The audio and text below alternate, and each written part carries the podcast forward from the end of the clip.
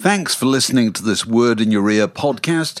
If you'd like to get early access to all our productions ad free, priority booking for our live events, and to take part in our weekly quiz, go to patreon.com slash word in your ear for more details. I'm Sandra, and I'm just the professional your small business was looking for. But you didn't hire me because you didn't use LinkedIn jobs. LinkedIn has professionals you can't find anywhere else, including those who aren't actively looking for a new job but might be open to the perfect role, like me. In a given month, over 70% of LinkedIn users don't visit other leading job sites. So if you're not looking on LinkedIn, you'll miss out on great candidates like Sandra. Start hiring professionals like a professional. Post your free job on linkedin.com/people today. Many of us have those stubborn pounds that seem impossible to lose, no matter how good we eat or how hard we work out. My solution is PlushCare. PlushCare is a leading telehealth provider with doctors who are there for you day and night to partner with you in your weight loss journey. They can prescribe FDA-approved weight loss medications like Wegovy and Zepbound for those who qualify. Plus, they accept most insurance plans. To get started, visit plushcare.com slash weight loss. That's plushcare.com slash weight loss. This podcast is brought to you by The Word magazine, media partner of Latitude Festival 2010.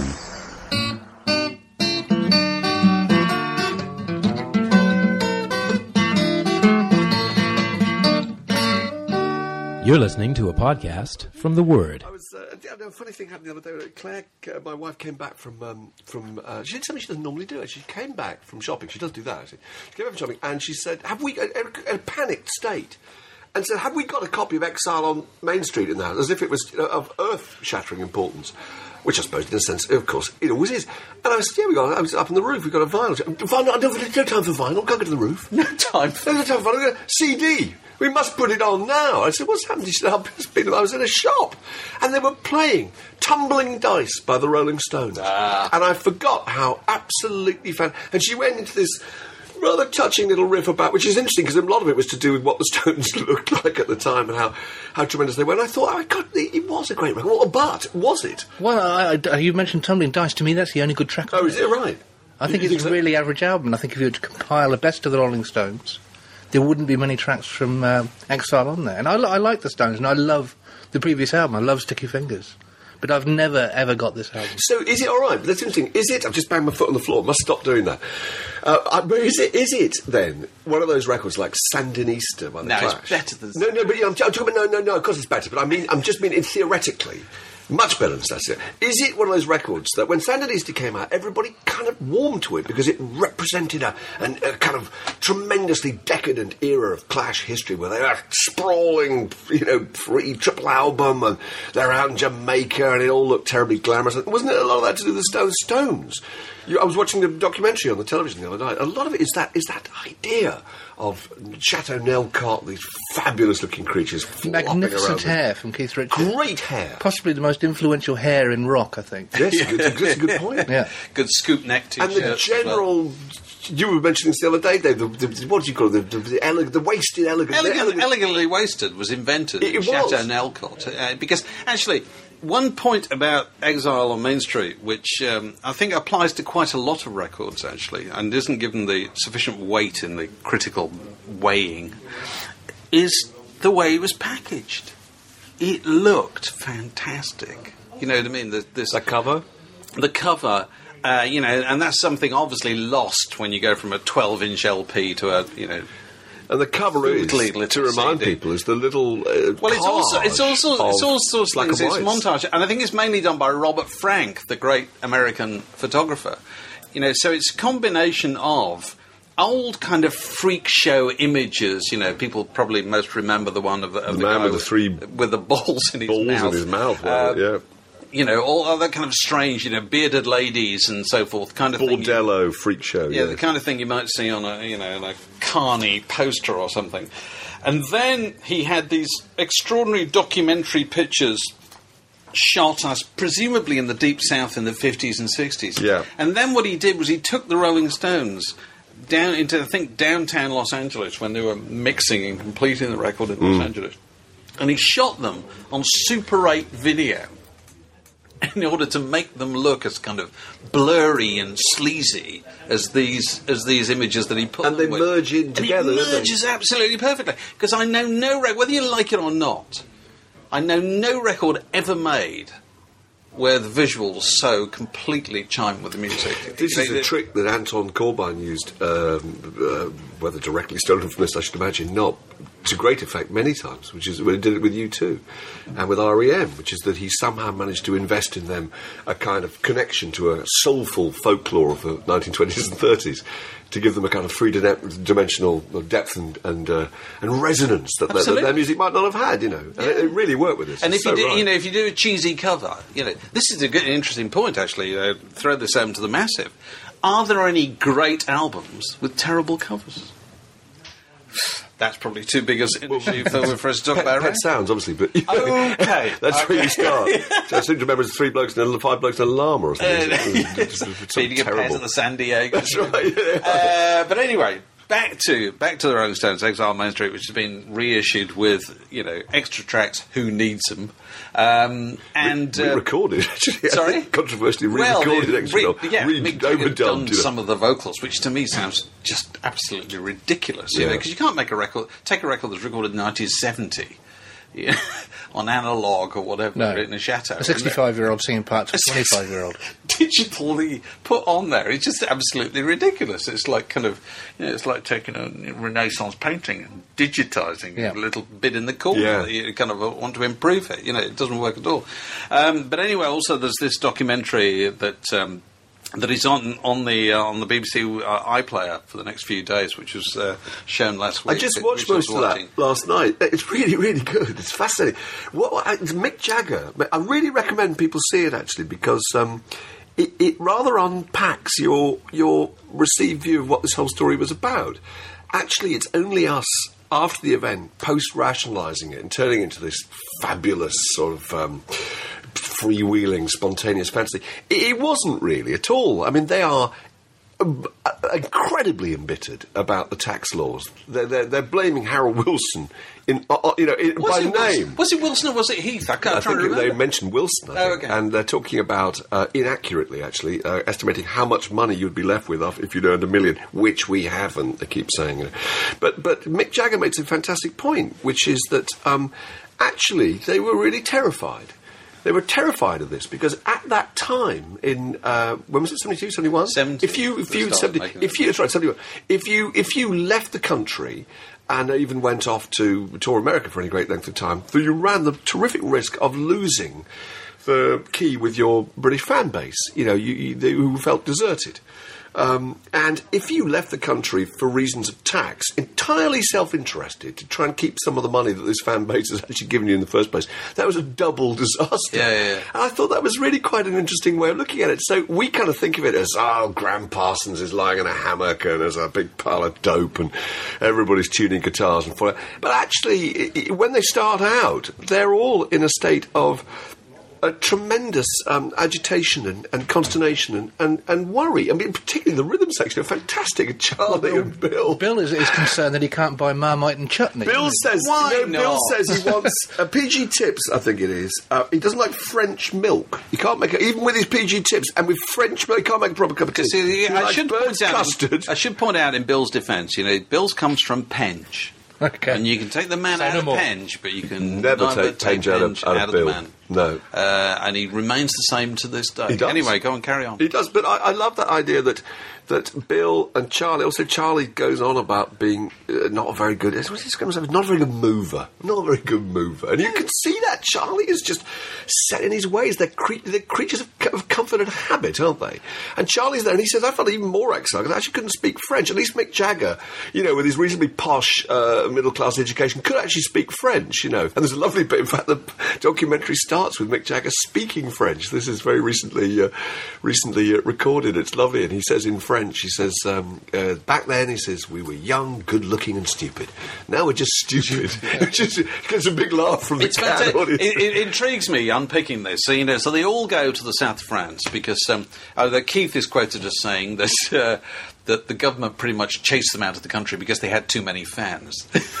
Yes. I think Keith is rather overestimated. It's ludicrous. the, the It's- political. That's a political thing. The as if idea they're that the, cabinet, the danger. cabinet sat there went, "Oh, I better get rid As of if these they're a things." threat. anyway, they all go to the south of France, and they all get separate houses. Uh, well, Mick gets a separate house. There's Mick Taylor, of course, has you know quite recently joined, and there's and there's Charlie gets a place, presumably pristine place where he can put his socks in alphabetical order and all that kind of stuff. Uh, and then Keith is in Nellcôte. true. I know Charlie ends up dossing in Keith's place. It does, yeah, Anyway, yeah. Sorry. He doesn't like the commute. does? Yeah, it doesn't Yeah, like the is commu- not but a there's good mover. There's a very sound reason why they decide you can't find a suitable studio. Why did why did they decide to set up the mobile in Keith's place? Because obviously, the chances of getting Keith Yeah. to any other place. Well, you've got Keith and Charlie now, both from the same place. So that's, that is two two-thirds. of the Rolling Stones. Forty percent of them are already in position. well, not actually in position. They're going to be carried down some steps. But And it's really interesting, is it? Andy Johns says, who engineered the record, who's interviewed in the film, it says, you know, they used to spend just hours Yeah. arsing about, which of course groups do, you know, just trying riffs and you know, mucking about, not quite playing but making musical noises. And he said, I always knew something was about to happen when Keith looked at Charlie. Can you imagine it? Never been actually articulated. Be very uncool, and anybody in the Rolling Stones to say, "Tell you what, chaps, should we do it properly now?" And then it wouldn't do that at all. Just Keith would look at Charlie, get, get Charlie's gaze. Charlie would go, "Okay, all right, so now this is serious," and then Bill would go That's towards it. them, and then Mick Taylor would come in as But well. imagine trying to decode that. It must be the same with any group that's been together a long time. You've got to decode the shorthand that they've worked out since the age of what, what it was in their case 17, 18, was it? The, the, the, and suppose something like that, When yeah, they joined yeah. the group. It's incredible. But it's also it's the group in which they never wish to be seen to be working, do they? No, no, no. They've always got No, to that looks appear. wrong. Ridiculous and wrong. It's all going to be like it's just cobbled together. but obviously it was cobbled together because you know, uh, and clearly when they you know they started off they did all that stuff in Nellcôte, and I don't think you get the impression that they didn't think it was all that good No. at the time. And then the winter start, you know, the autumn winds start That's right. coming in, and Chill people, wind, suddenly yeah. people don't like it anymore. They kicked out all the all the big druggers. You know, Gram Parsons had been booted out and Sent back to America, isn't it? And and then and, and Mick has clearly not been very keen on the whole on the process all the way through because he's quite shrewdly probably thought, where are the songs? You know, as Fraser Yeah. points out Well, himself. it's, yeah. really, it's really because they're going. Is the moment they stop writing constructed songs and go into riffing, which is what, what Yeah. things like Black and Blue turned out to Yeah. be. Just monumental riffs. You know. But th- so then they go to Los Angeles to, to finish it and, and desperately write kind of songs on top of this thing. And Mick Jagger brings in the other element. You see, I, I think I think Exile on Main Street is a fantastic record, but it's a sound record, not a songs record. Yeah, it's a rhythm record. Yeah, it is. It's an unbelievable rhythm record. But it has, and it, its main elements are Charlie Watts, who is just unbelievable. Keith Richards and Mick Taylor's guitar sound. And the third thing, which Mick Jagger introduces, is the gospel female vocals. That's right. You know, whoever it is, I don't know, It's Merry Clayton, Claudia isn't it? It's just The feeling of it. unbelievable. Yeah. That, that combination of the two. And that was obviously put in that would have been added when they got to Los Angeles. Yeah. So, you know, when you listen to things like Soul Survivor and things like that nowadays, which have got these vocals You so strip all that away, and you would have heard what was actually going on in this basement. You know, Well, yeah, yeah, which would have been nothing like as, concern. as exciting as, No, no, as, as, as what they ended up with. You Yeah. know, so you know, I think they kind of lucked their way into it. But I suppose that implies that you know that that applies with an awful lot of records. The thing that fascinates me, and going back to the imaging of it, you know, the the, the presentation of it. I think it's a record unique in popular music history in that all bands want to make it again. You know, Primal Scream, the Black Crowes, it- they all want to do It's Our Exile on Main Street. I suppose the other one they do is the White Album, actually. Because they all want to feel that they have that glorious moment of freedom and possibility where they can do that mad. Well, it's, it's like a, it's like a, a, a, a sort of left turn, slight left turn uh, from the um, downstairs to debasement. In fact, uh, from the um, you know the traffic album, the idea of getting it together in the country. As you say, it's a, it's the kind of moment of tremendous decadence where this combination of people get together and kind of live together in this kind Yes. bohemian. Yeah, they all turn up with their families and they've got millions They of all turn up with a load of flaxen haired children, exactly, so, you Dogs. know, of dogs and, yeah, and roadies Dealers. and drug dealers. Yeah. And, and then again, you put in a load of fabulous um, black backing singers and things, and you, it's very, it's exactly what Primal Scream tried to do. You're right. It is. Do you know, the funny thing, I was, re- some, I was reminded actually coming in this morning of, of some book I must have been reading. I've read so many books about the Stones, I can't remember which one now, which describes in incredible detail the moment when they go to uh, to the south of France and the last one to leave. Because, of course, he comes across Keith Richards as being the, the really uh, open minded, um, kind of international bohemian one, unlike Charlie and, and Bill, you know. But actually, Keith doesn't want to go. And Keith, I think, is living in uh, Cheyne Walk in Chelsea uh, in some tremendous uh, pile there. And uh, what they do in the end, they claim, is that they take every aspect of his living room, which has, as you can imagine, as everybody's living room subsequently had afterwards when they discovered this was how Keith did it, was uh, you know a couple of lights in the corner with a with a kind of Indian scarf thrown over them, you know, big pile, even the ashtray, Yeah. the bottles, every single thing that he associated with that room. They apparently took it, put it in the car, drove it down the South France, and reconstructed this room for him. And he was pretty much sort of shipped horizontally out of an aeroplane and laid back on the sofa. And I'd like to think that he woke up. I thought he was still actually in Cheyne Walk. They, they say that they say, they say that the Queen thinks everywhere smells of new paint. That's You know, right. Keith Richard thinks Yeah. everywhere smells of incense Yeah. because wherever he goes, they carry around this But they claim that they took his ashtray without actually taking anything out of it, So to make so himself Keith, Keith never has to deal with the real world. hasn't done it for 14 years, you know. I love that. Transported around in this bubble. He's somewhere right now. I know. And there are scarves over the, you know. The scarves with a huge beatbox playing, uh, you know, Prince Far I. I love that idea about him. But he would have, but the, the idea also very slowly would have dawned on him. It seems a bit hot in here. you know, how does he speak? He's got that slightly posh. He's like Prince Charles. have you come far? Have you come far? There's, always sort of slurring the end words. Don't rush at the end of the sentence because he's so out of his head, you know. Do you remember that? Was that awards show we went to? Was it Q Magazine's awards when oh, I had to look after him all day? You remember when Keith? It was so funny, and he literally didn't know where he was. It was a brilliant. And when he got on stage, he kind of said, "Hello, it's so lovely to be GQ's Man of the Year." and she knew perfectly well the Q Awards. He was so marvellous. And it was 1999, and, and I'd had to do a little interview, a television interview with him for VH1. It was fantastic, and he had all these spoons and knives in his hair. You remember that? The blue-haired period, for he's just between stopping dyeing his hair and going grey. You know, he went blue, and uh, I can remember saying, "What was he going to do?" Uh, you know, the millennium or something. It was a big issue then, 1999. And what we were going to do, he said something like, "I'm going to go back to the bunker and get a load of some tinned food and some machine guns and you know, just wait and hide for a while. I hope the whole bloody thing doesn't happen." You know, it was this idea that He just said, he, he ne- I mean, he's so showbiz. Yeah, yeah, yeah. Because he always says the thing that people want to hear. say. He never says Yeah. anything vaguely surprising at all, does he? No, never. Nothing It- controversial at it- all. You know, if, i i the idea that if Mick Jagger got a knighthood, that Keith would say, "I'm very proud of the old boy." I mean, that's just, it's never going to happen, is it? It's just, it's going to kick him uphill and down dale. You know? So the, the other the other person closely involved in uh, Exile on Main Street, which who I do think is uh, worthy of talking about, is Mick Taylor.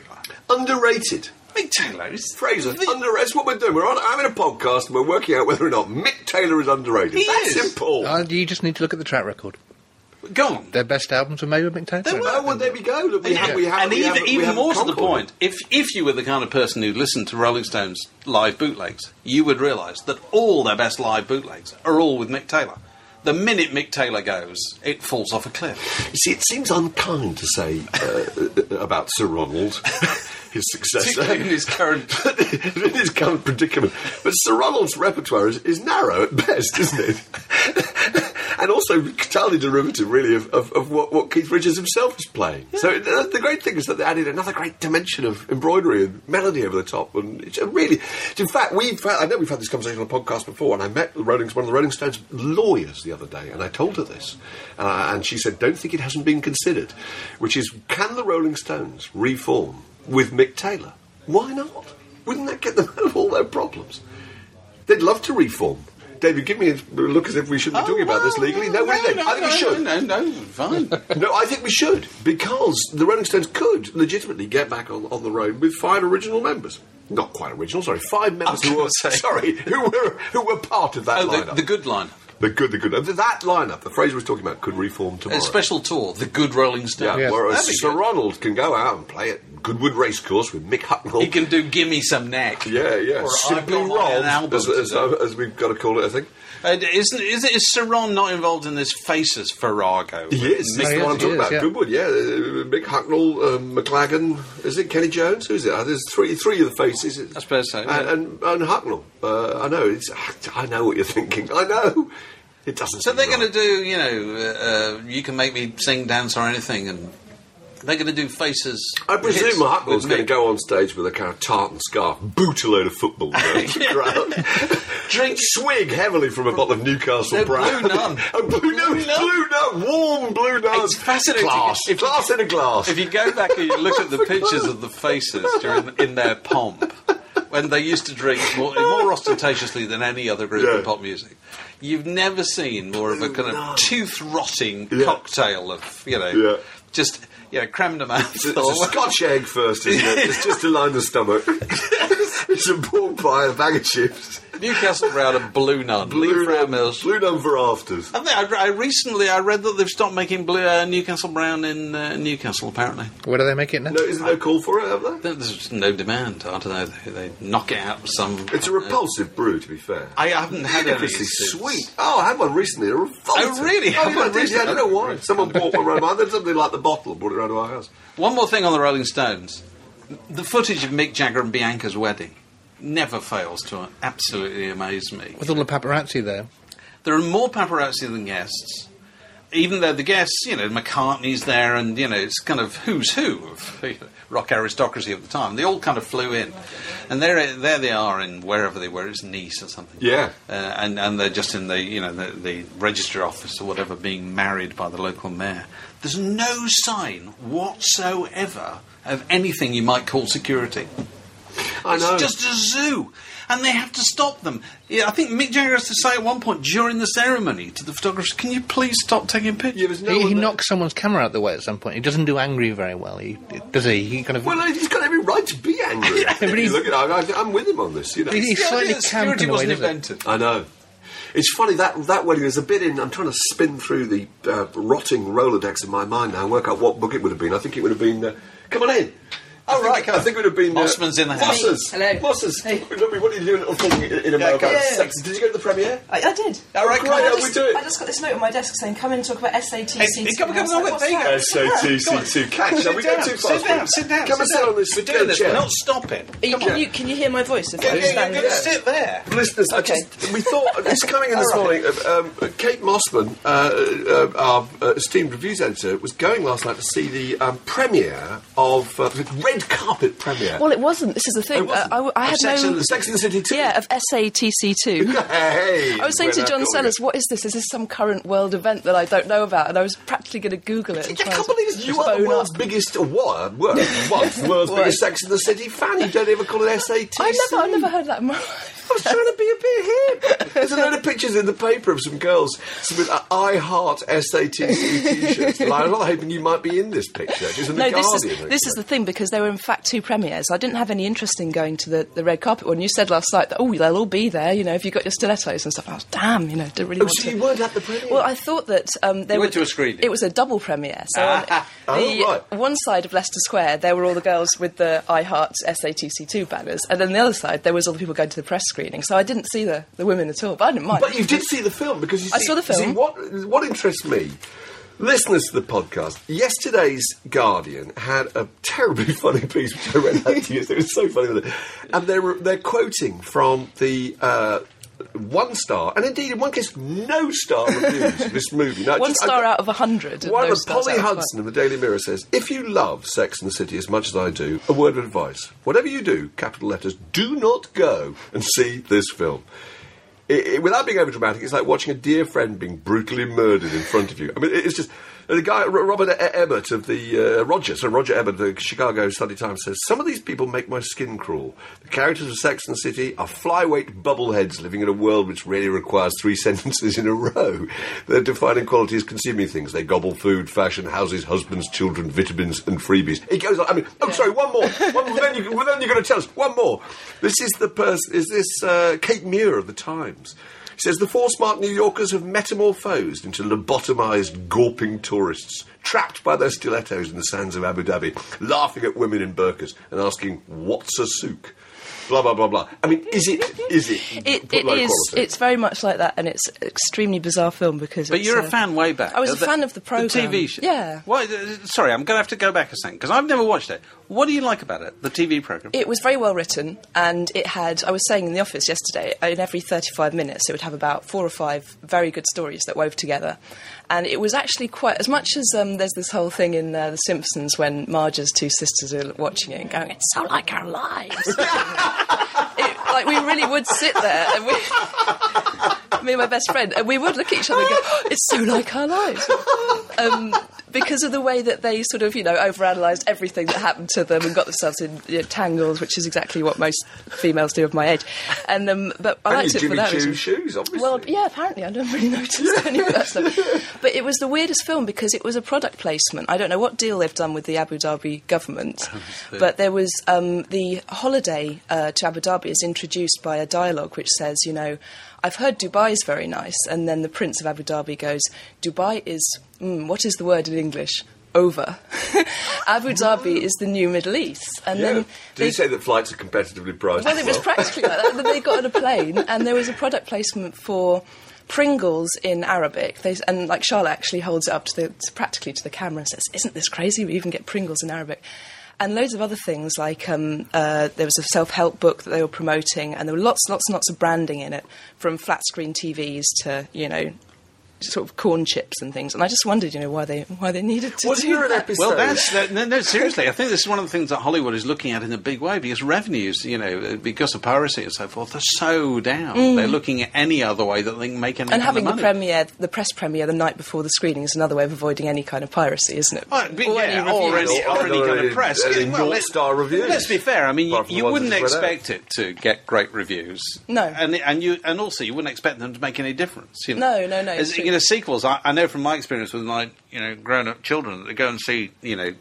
Sequel four, and then complain that it's not very good. And I say, well, why do you go? Yeah. Well, they still go. Well, that's why it gets made, isn't it? Yeah, yeah. It's it was three hours long, and um, Good grief! it finished. They at didn't have time to edit it. No, three no, hours long? No, absolutely no, no editing at all. And Did they just put in all the footage they had? um, I think so. And the, the actual Abu Dhabi th- bit didn't come to about an hour and a half way the way through, so it was kind of halfway. And you're just thinking, hang on, I thought they went to the Middle East in this film. Looking at your watch, and they haven't even gone yet. Oh, but the other weird thing, I mean, It's an epic. she makes reference in that review to laughing at burkas. I don't know whether it was supposed to be some kind of.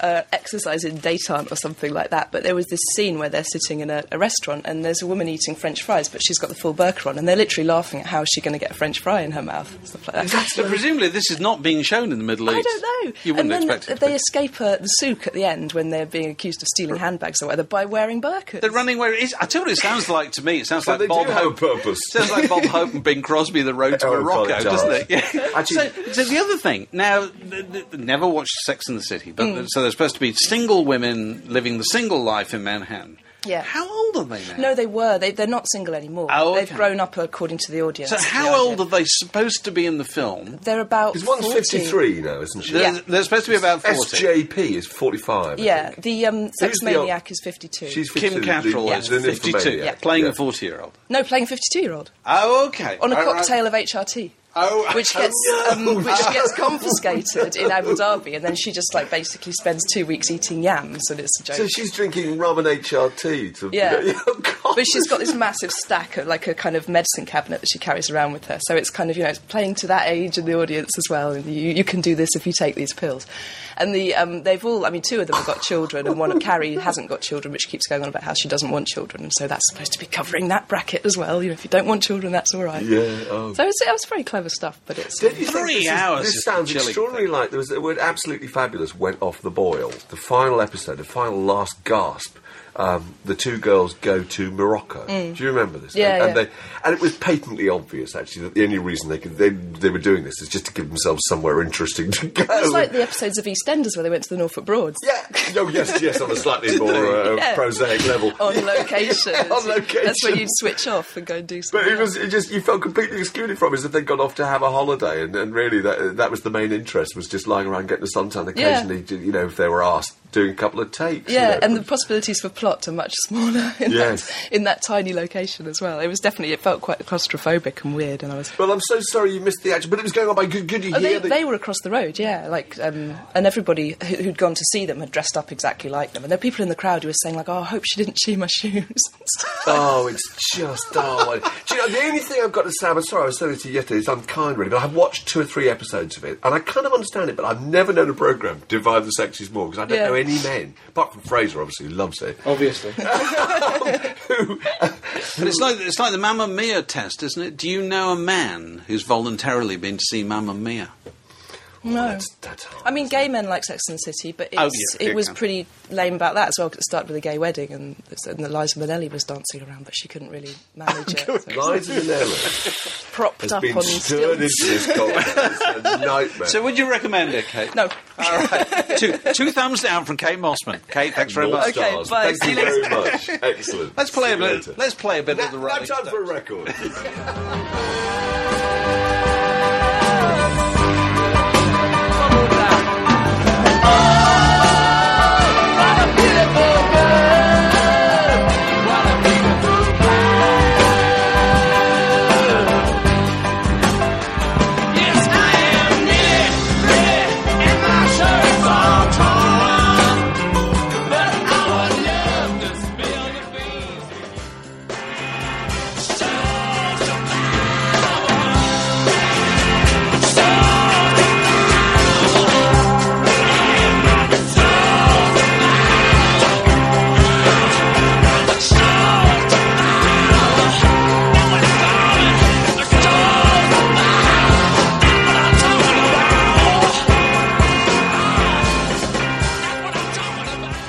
The Word, a magazine, a website, a podcast, a way of life. So, big news in pop this week, uh, chaps. Willie Nelson has had his ponytail cut off. No. Seen Oh, When did it start?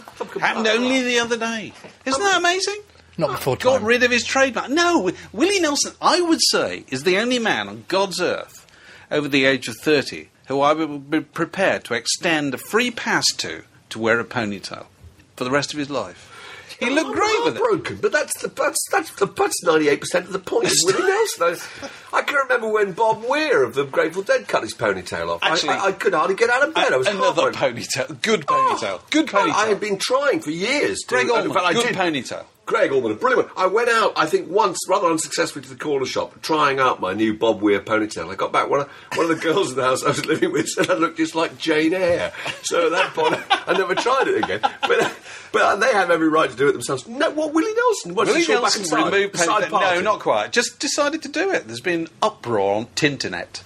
Okay, so that's one change in physical appearance. The other is Fifty Cent has lost a lot of weight. He Have you seen has, this? yeah. Unrecognisable. Method acting, isn't it? It's for a film. Oh, is it? Go He's, on. uh, he's uh, I think he's uh, playing a part of it in a film of a man who's ill, and he's lost fifty pounds. All his muscles gone. Well, how is, how is, what diet is He looks 50 gaunt. on? He looks gaunt. Fiddy, sorry. Yeah, I don't know. Was it, what's he not eating? Or I what don't he eating? He's not eating round at Fraser's. That's one thing. That's thing. certainly true. Yeah. He's not on the Fraser Lewry diet. No. Fra- What have you been cooking this week, Fraser? Um, Anything exciting? I made some ice cream. I made some salted butter caramel ice cream. Right, the massive. nice. Who has made some ice cream?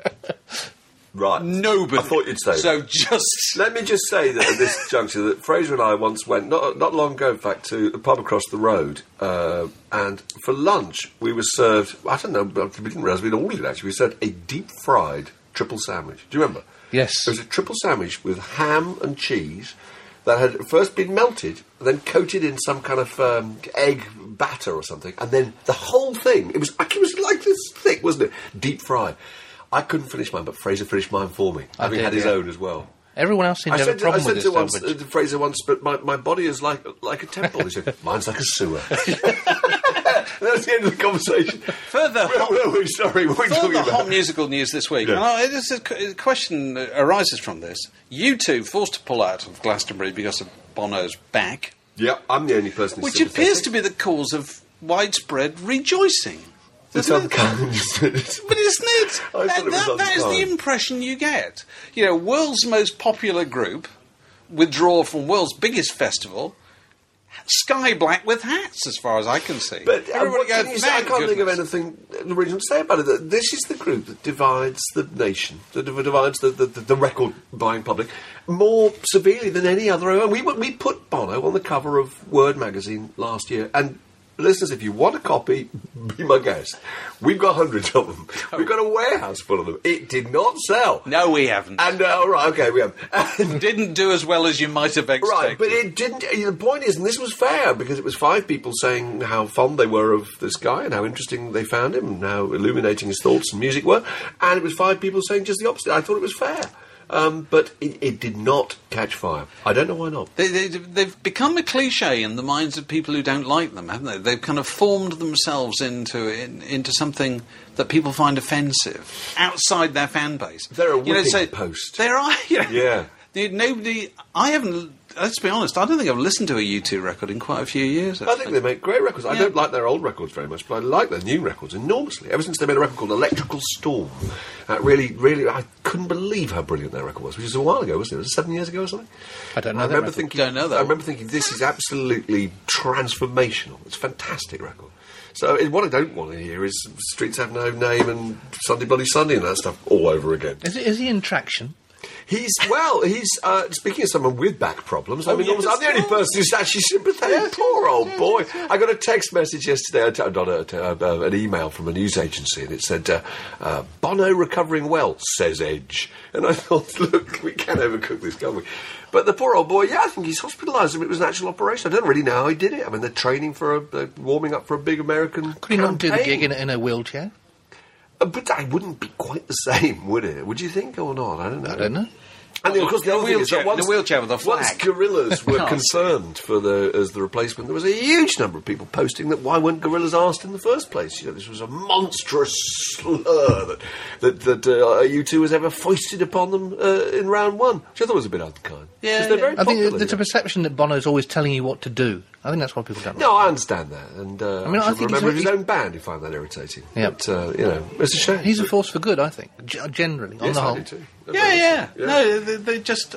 You know, maybe they've just been around too long. Yep. People have just gotten too used to them. You know. But Are you texting, Dave? Or no, Are I'm you not. playing I'm a check- computer game. I'm not are you doing? check- Playing Tetris. I'm checking the the uh, tweets that are coming from the massive Oh, right, uh, okay, that yeah, wanted go on. us to, to talk about Oh, go um, talk about particular uh, particular topics. And I'm just uh, unanswered questions in pop. This comes from DP James one two three. Um, Unanswered questions in pop. Why do birds suddenly appear? Who let the dogs out? Tell me why I don't like Mondays. Well, it's funny you should say that because questions like this have been put to people who ought to know the answer to these things in the next issue of Word. They have. Further details in due course. The Twitterati. They get The Twitterati. you know, look out for the new yeah, edition, which so, went to press um, last night, and uh, yeah. it's very good actually. Um, yes, Gagarin says Saturday Night Fever was on telly last night. I think. Uh, what's our panel's favourite pop music film? Pop music film. Um, I might have to edit out this silence. yes, I'm trying to pop music film. Um, so, what's your definition of pop? So you don't mean a documentary, then? No, I think he's No, talking pop about a cinema, you know, the cinema film with So a it's load things of tunes. Cliff. Richard and the Shadows. and I suppose, Summer or it might be Holiday. Absolute Beginners, or it might be American Graffiti, or I don't know, or the Ramones Rock and Roll High School. Confessions of a Rock Star. Things, things where the action Who stops that? Was it regularly. Robin, uh, Robin Asquith. Robin Asquith, the guy that looked like Peter Noone from Herbert right, Service. Oh my lord, I remember that. I Oh, think God. well, people still like Grease, don't they? Grease has proved to have, you know, immense legs, hasn't it? Yes, it has. You know what I mean? It's supposed to be an ephemeral pot pot boiler in the late seventies, and nowadays it's performed by uh, it's school play material, isn't it? It's done uh, done at school productions absolutely all the time. It's amazing how that kind of thing endures. Does people Spinal still- Tap, surely. It's not a pop film. Is it a pop film? It's I a don't spoof. It's a rockumentary, if you I guess will. so. I think It is a Chris. rockumentary, yeah. So I think we're going to have to, you know, we're going we're going to have to think about that. Jay Bennett one one two wants to know why is Billy Joel so reviled? Never understood it. A fair point. Says Is it envy? Keeps leaving He went out with keeps a leaving series wives for younger 'Cause he's- models. He went out with a series of very attractive girls, didn't he? Uh, you know, it's, it's sort of Rod Stewart st- sort of uh, streak in him, I think. Worse, because he's short. I, and he's quite small, but you know, he- he's written a couple of good songs, Billy Joel. Loads Wasn't of good Uptown songs. Girls, a great Just song. the way you are. Yes. Come on, Allentown. Yes. What's that song? Scenes from an Italian restaurant. A bottle of red, a That's bottle a- white. What a great! I don't know this. What a Oh, it's a good title. song. It's a really It's good, title song. for a Yeah, yeah, yeah. great. It played in Italian restaurants all over the world. Uh, you know, every evening. Um, uh, What one a very, very clever commercial idea that was. Presumably, he sat down and thought, "How can I?" It's like saying, "Let's write a Christmas hit," isn't it? Yeah. What, what- what if I played a song? For, I'm sure there's somebody now writing a song perfect for playing in, you know, boutiques. So, Fraser, I've got a got an interesting internet question that I wanted to put to you. Go on. And I don't know if there's any recognised etiquette procedure for dealing with this. I noticed the other day, for the first time, that one of my Facebook friends was dead. Okay. I mean, you know, I, I don't raise this to make light of it No, in any way, but it's it's going to be a fact of life going forward, as they say. I know there- It's there- Charlie Gillett, yeah, Oh yeah, yeah, that's right. you know, who died a Yes. month month or so. There are services you can subscribe to now which, uh, in the event of your death, will close all your accounts, online accounts. So if you have a, Twitter, a, a Facebook account or a Twitter account, or it'll close them all gently down and, and leave a notice and that kind of thing. You kind of leave instructions as to what's to happen. You give them all your passwords and your logins and all that kind of stuff, and they'll do it very gracefully for you. Wow. I suppose it's And how do they know Yeah. when to do that? Because I think You- some, you're not there you, to you tell would them to tell it. someone else Be who part then of your solicitor, presumably, or Yeah. something like that. You know, I suppose it's part of the. Uh, Yeah. You know, it does make you think, doesn't it? You know, all this stuff. You know, it's only been around a few years, but you know, it's still going to be around. There, there is a Facebook, a, a site devoted to people on Facebook who've died. And what does it? What does It's, it it's basically do? like a replica of Facebook, but all it is is, is dead people. It's very strange. What does, it has, what does it say about them? I mean, And is it some nothing. It's, it's just like a or rep- just it's, it's just, it's, a, it's basically a list with pictures. Good lord! So it's a memorial. It's a memorial, yeah, like a pet cemetery for exactly. Facebook types. Yes. Well, I suppose it's only like you know when people die. Well, like Ronnie James Dio who died, you know, the the other week. There's kind of digital, um, you know, condolence books people Yes. can people can sign. You know, um, you know, the whole world of kind of mourning and bereavement opens up before the internet. There's quite a nice tradition on the web of uh, if someone dies and you, it's mentioned on a message board of, of posting a blank entry. Because obviously words can't express what you say, so you, you post a blank entry. But how do you how, How do do they you know, who how it's do you know referring there or who it's Well, it, it, it'll be on the page devoted to the person who's just Oh, died, and then all the people And who are you- just responding. your name goes there, but and, and- nothing. and nothing said. I'm quite nervous joining in this conversation because it, it, makes, it almost makes it obvious that I've never been on Facebook in my life. Well, you know my Facebook story, which is unsuccessful. I did join Facebook because I had a goddaughter who insisted that I join Facebook. And when I joined, uh, uh, amusingly putting a picture of myself with Kylie Minogue and my two children, trying to pass her off as my wife, which I thought was hilarious. I just I had to give up because they've a million billion PRs asked me to join, become their friend on Facebook. Of course, yeah, you don't want that. Million, well, you know, million. much as I'm very fond of PRs, they, they just obviously it's obviously a way round the back, isn't it? Through Facebook to Yeah. put across whatever Any single avenue. they're promoting. Nothing Any- sacred. I know. so I had to scrap my Facebook. That's the major Having challenge. never posted a single. That's the major challenge for PRs nowadays in the in the modern age is, is which PRs can be followed on Twitter. Yes. because this normally normally works entirely the other the other way around. around. yes. Anyway, f- uh, before we wrap up, um, museums. I just wanted to touch on museums because I know we all have a particular museum story close to our hearts. Uh, and I'm following up, somebody was asking recently uh, which other podcasts, apart from ours, are worth listening to. Obviously, very few. Yeah, But I can't think of any. Virtually I'm going to make I'm going to make an exception For for, something, for something I've been listening to recently, and I don't know if you caught this. It's not strictly a podcast because it's BBC, and the BBC are not allowed to do podcasts. They're allowed to make their programs available as podcasts. Different thing. Um, have you caught this uh, series? has been going on for a while now. I know I'm very slow. I'm very late getting to it. A history of the world in hundred objects. Yes. Yeah. It's brilliant. Yeah, it's- it won a huge number of awards. Fifteen-minute programs Yeah, presented by the guy from the British Museum. You know, tracing through you know the Yeah, most ancient objects from kind of you know Stone Age axes right through history, and just focusing on this thing. I love that And kind the radio. guy who, who does it is just brilliant. And I was listening to one uh, only only last night while doing the washing up uh, about uh, uh, uh, uh, an object two million years old, two million, um, which was the first object they can find that was designed to rip the flesh of animals. So these were before people became hunters. Was it Jet Black of the Stranglers? He's getting on a bit, isn't he? before, before people became hunters. Uh, they they wait till some lion, you know, finished off an, al- an, an animal, Yeah. and they'd go and help themselves to whichever bits there were. And they designed these very very early tools. And the profound things you learn from the 15 minute program, I absolutely, it's love. I absolutely couldn't agree more. astonishing. It- it's the same structure that David Attenborough uses in those in the fifteen-minute um, uh, pitches on, on Sunday mornings on Radio Four, where you, you take one little, you know, it's, it's a fossilised feather, and from you start with that, and you open out into a great soliloquy about uh, what it represents and um, you know, I, I was evolution. I was walking down up the street at the end. listening to this thing last night. You know, it felt like the top of my head had gone off. You know, the, the amount, Fantastic. the amount of revelation about this thing. You know, it made the point that man is the only creature that makes things better than they need to be.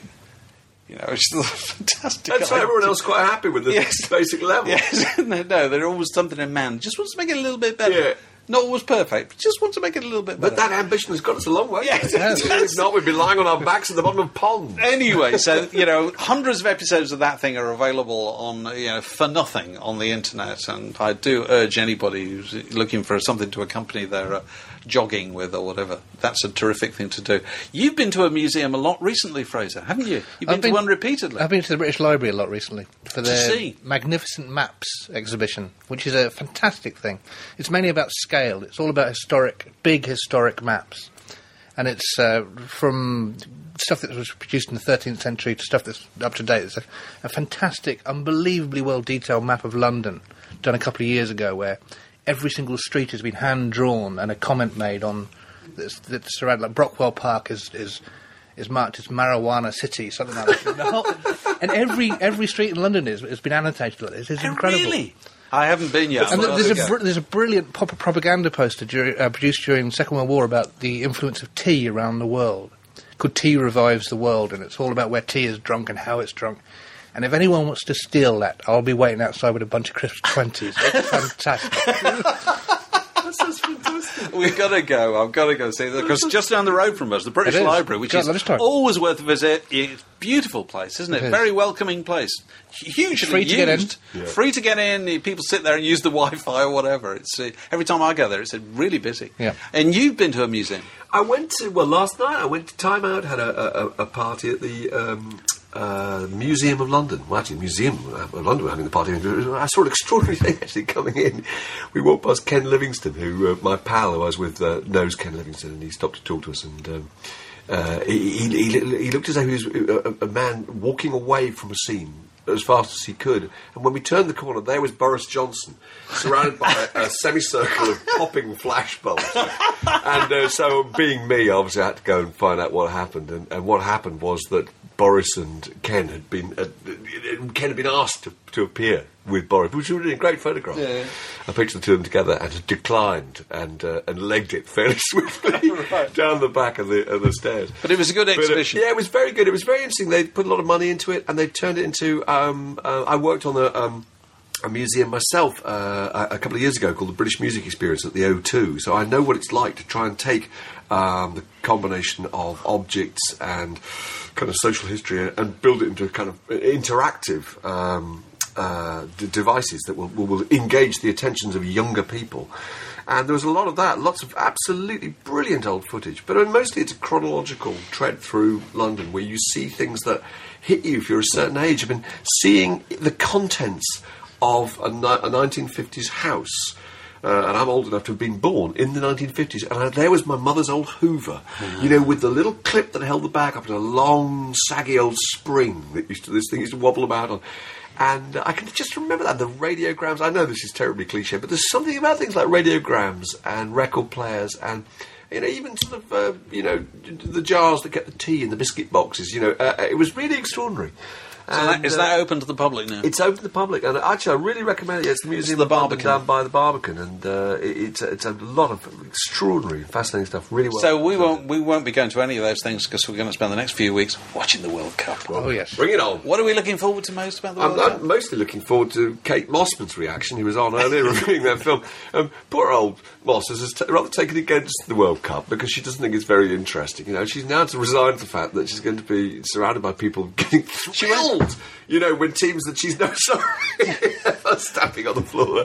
She she won't even enter the office sweep, No, will she? there's- So she a- hasn't, like me, got Argentina, and you've got. Italy. I've got Portugal. And you got you know, Portugal. uh, We've done- you know, we've all I've done got well. tenner out of We're all it, but, feeling uh, quite chipper. no, we're Fraser, what are you forward to looking forward to about the World Cup? Every single moment of it. I've, I've, I've, I've bought a. Uh, Eating some of your fine food, I, probably. I've bought a little miniature flag stand, which I'll, I'm bringing into the office. oh, this is with uh, with five flag flags uh, poking up of the teams I'm following, oh. which I'll remove one by one as they get. No, that's, get uh, who out. are the five? Well, England, obviously. yeah, that's very loyal. um, uh, North Korea because I go there on holiday. yes, of course you do. Um, Chile for the same reasons. Um, who else forgot? Uh, Brazil because they might win. Brazil. And, They have and everyone loves Brazil once all the other teams. oh, lovely, yeah, Brazil. And somebody else can't remember who. That's well, that's oh, good. I'm looking forward Can't to wait. Bring it on. This podcast was brought to you by The Word. Details at wordmagazine.co.uk.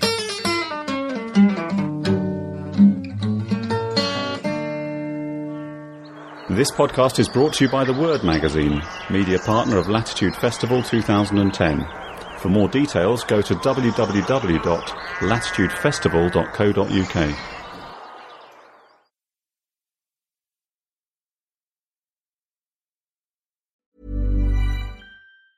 Planning for your next trip? Elevate your travel style with Quince. Quince has all the jet setting essentials you'll want for your next getaway, like European linen, premium luggage options, buttery soft Italian leather bags, and so much more. And it's all priced at 50 to 80% less than similar brands. Plus, Quince only works with factories that use safe and ethical manufacturing practices. Pack your bags with high-quality essentials you'll be wearing for vacations to come with Quince. Go to quince.com slash trip for free shipping and 365-day returns.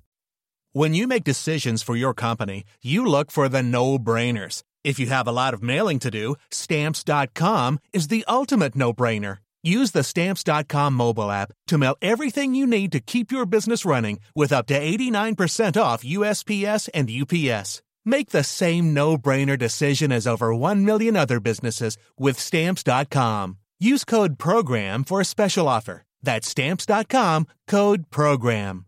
Whether you're a morning person or a bedtime procrastinator, everyone deserves a mattress that works for their style. And you'll find the best mattress for you at Ashley. The new Tempur-Adapt collection at Ashley brings you one of a kind body conforming technology, making every sleep tailored to be your best. The collection also features cool to the touch covers and motion absorption to help minimize sleep disruptions from partners, pets, or kids. Shop the all new Tempur-Adapt collection at Ashley in store or online at ashley.com. Ashley, for the love of home.